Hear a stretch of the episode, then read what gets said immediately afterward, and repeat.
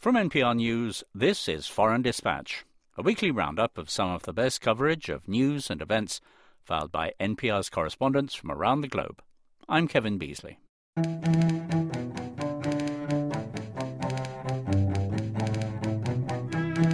This week, the traumatized children of Syria, how the political crisis in Washington is impacting US policy in Asia, and a family struggling with conflicting ideologies in Egypt.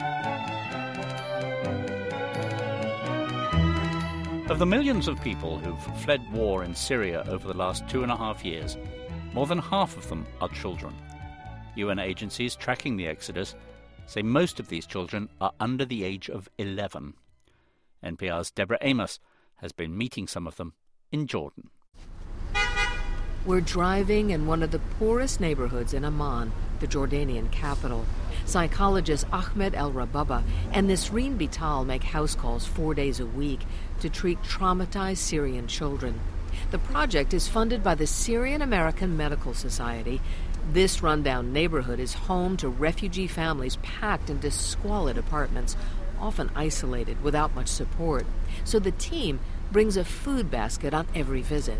We visit the family and give um, breakfast food like a gift. That's Dr. Bital.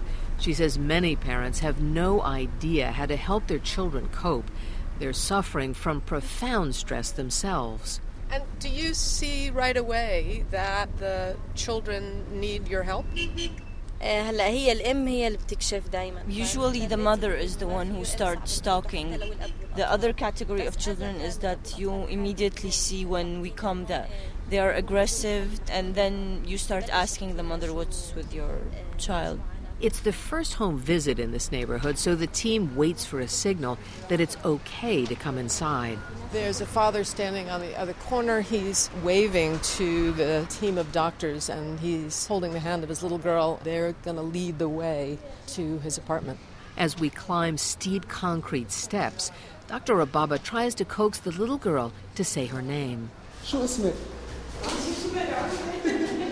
He gets nothing back. She clings to her father. For many of these children, the physical threats are behind them, but deep psychological scars remain. Once inside the cramped apartment, her father does much of the talking. We agree not to use his name. Everything was stolen our car, our home, he says, and I was wounded. He's now blind in one eye and shuffles with a profound limp. His young daughter takes it all in. The psychologists are patient. They listen and spend a few hours here. They've made home visits to a thousand refugee families over the past year, but Dr. Rababa says there are thousands more desperate for help. Back in his office, he shows us drawings by children in therapy. هم هون بيعبوا عن الواقع اللي عاشوه بالفترة الأخيرة Children draw the reality they have been through. So you can see children um, being killed, airplanes bombing houses, war scenes, killing and blood. There's another stark reality. When those planes bomb Syrian homes, there's chaos. With a neighborhood in flames, families can be separated in an instant. There's a growing number of children who cross the border alone and arrive at Zaatari, Jordan's sprawling refugee camp. They don't know what uh, if they'll ever see their families again. So most of them come here when they're really at, in a desperate situation. That's Phoebe Marabi, a child protection specialist with the International Rescue Committee.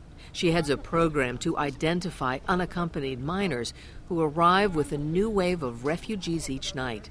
And some children are very young. We've had as young as four years. Four years come without their parents? Yes. A four year old came without their parents, but in the company of the siblings, who are also all under 18 years. They are now with a foster family inside the camp. That's also part of the IRC program to identify refugee families willing to care for a traumatized child. In one of the refugee trailers in Zaatari, Abdullah Rafat says he fled southern Syria a year ago with his wife and 11 children. Rafat says parents don't look after their children here like they did in Syria. I'm trying to have discipline, he says, but the other parents, they just let it go.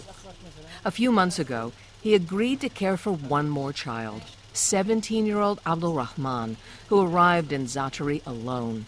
For now, he's become part of this family. I have enough for a soccer team, Rafat jokes. But he's serious when he explains why he agreed to accept one more into his crowded household. He doesn't have anybody, not anybody. So we decided to care for him. If he's left by himself, life would have ruined him. A shy boy, Abdul Rahman smiles. He says he's happy here in Zaatari, but he says he hopes he can find his parents one day. Deborah Amos, NPR News.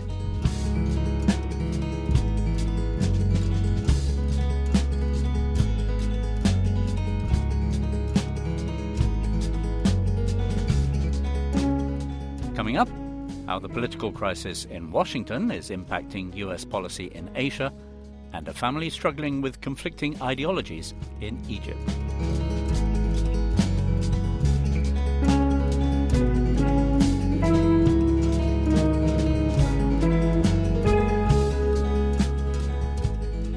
The continuing government shutdown has had its impact not only here in the US but also overseas. As he wrestled with the crisis, President Obama cancelled a long planned trip to visit four nations in Asia. That has disappointed and worried some of America's friends in the region, who are counting on the US to stand up to an increasingly assertive China. NPR's Frank Langfitt reports. The disappointment over President Obama's no show in Asia is palpable. Overall, Obama's inability to come has deepened the anxieties of allies in the region. Psychologically, there will be a far reaching impact. It's the worst thing that could happen for perhaps the worst reasons. Those were comments from Richard Heydarian, a foreign policy advisor to the Philippine Congress, Huang Jing, a political scientist at the National University of Singapore, and Simon Tay, who chairs the Singapore Institute of International Affairs. After two wars and a financial crisis at home, President Obama pledged to rebalance or pivot American foreign policy towards Asia, which is becoming the world's center of economic gravity.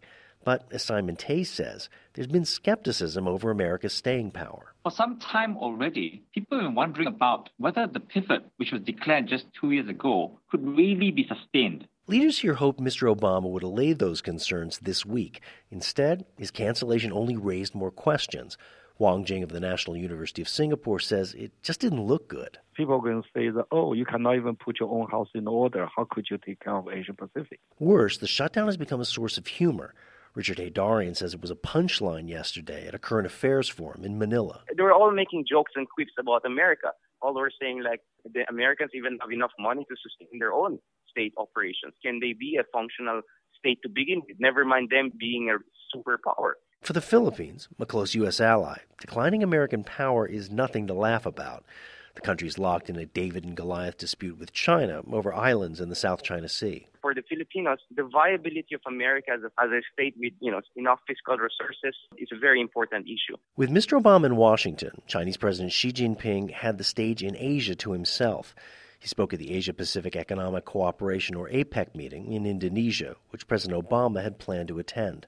Simon Tay notes President Xi even became the first foreign leader to address Indonesia's parliament. Which is ironic because in the last 10 years, Indonesia has become a compelling story for democracy. And rather than having the US leader be the first person to address that joint house, it has been the Chinese. Secretary of State John Kerry has come to Asia in Mr. Obama's place. At his speech yesterday at APEC, he opened with a joke. In 2004, obviously, I worked very, very hard to replace a president this is not what I had in mind.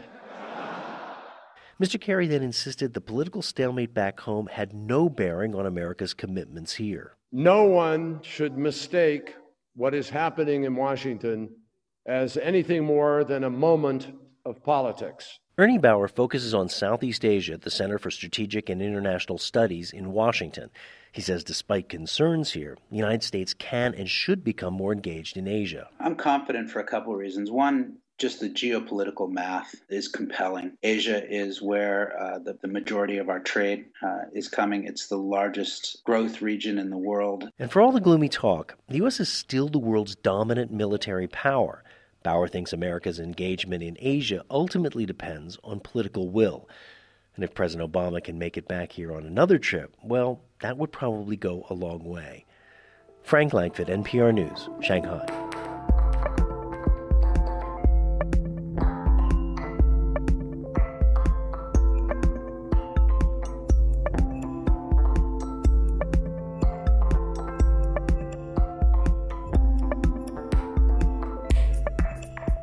Now let's meet three sisters trying to stay together amid the turmoil of Egypt. They're living in a country where political conflict has left hundreds dead, victims of the violence that followed the military ouster of President Mohamed Morsi in July. The country is more polarized than at any time in recent memory, and so are the family members who spoke with NPR's Leila Fadel. Negwa, Dina, and May are sisters. All three are married, all three have children, all three had always been close. Until now. Egypt's political crisis is changing those relationships.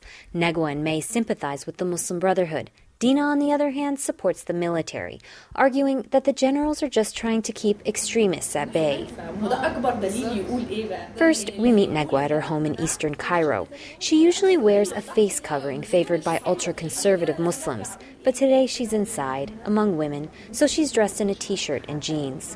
اه طبعا عشان معروف كمان ان انا رحت جامعه مرتين بقيت خايفه Negwa is a devout Muslim, and although she didn't support ousted President Mohamed Morsi, she says she feels pain over what's happened in her country. An elected Islamist president forced from power with the backing of much of the population.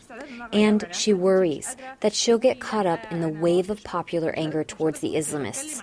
Hundreds of people are being arrested, often just on suspicion of links to the Brotherhood. ليه لان انا هقول لك هقول لك People look at me and think extremist, Negwa says with a wry laugh. When Hosni Mubarak's secular autocratic regime was toppled in 2011, Negwa felt safe enough to wear a face veil.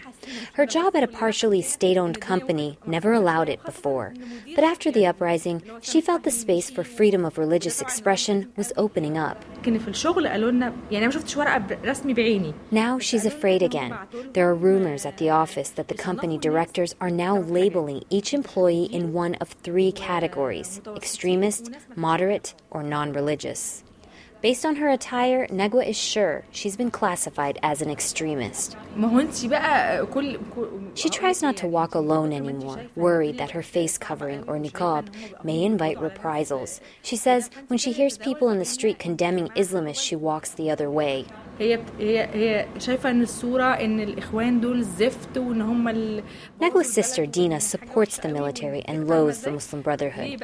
But the third sister, May, is a fierce supporter of the Islamists who joined street protests against the military after the overthrow of Morsi. بصي احنا بقينا منقسمين كمان في نفس العيله يعني مثلا اختي We've become a divided family, says Negwa. May refused to speak to us for personal reasons. But we caught up with Dina here in Beni Suef, a city on the Nile south of Cairo. She is also a devout Muslim. She wears a flowing abaya and a scarf over her hair, but she doesn't cover her face. Dina's husband was a member of parliament during the Mubarak era, and her brothers in law are police officers. Her sisters say that explains her opposition to the Muslim Brotherhood, but Dina insists she has her own take on the Islamists. They were seeking total control of the state, she says, and they were responsible for the wave of violence that followed the military takeover. When her children come home from school, Dina coaxes her five year old son to sing a pro military song that he's memorized.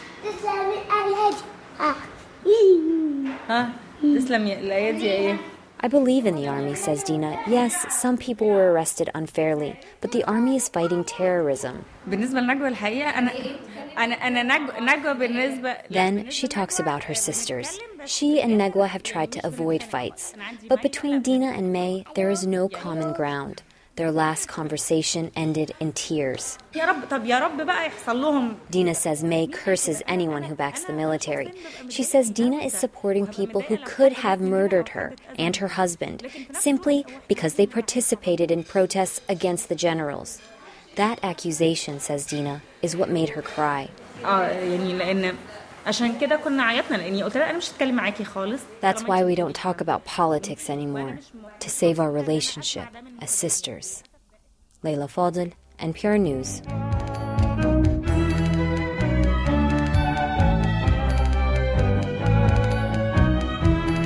For more international coverage, you can listen to your local NPR station or find a list at our website, npr.org. And while you're there, you can find more international stories by clicking on News and World. For NPR News, I'm Kevin Beasley.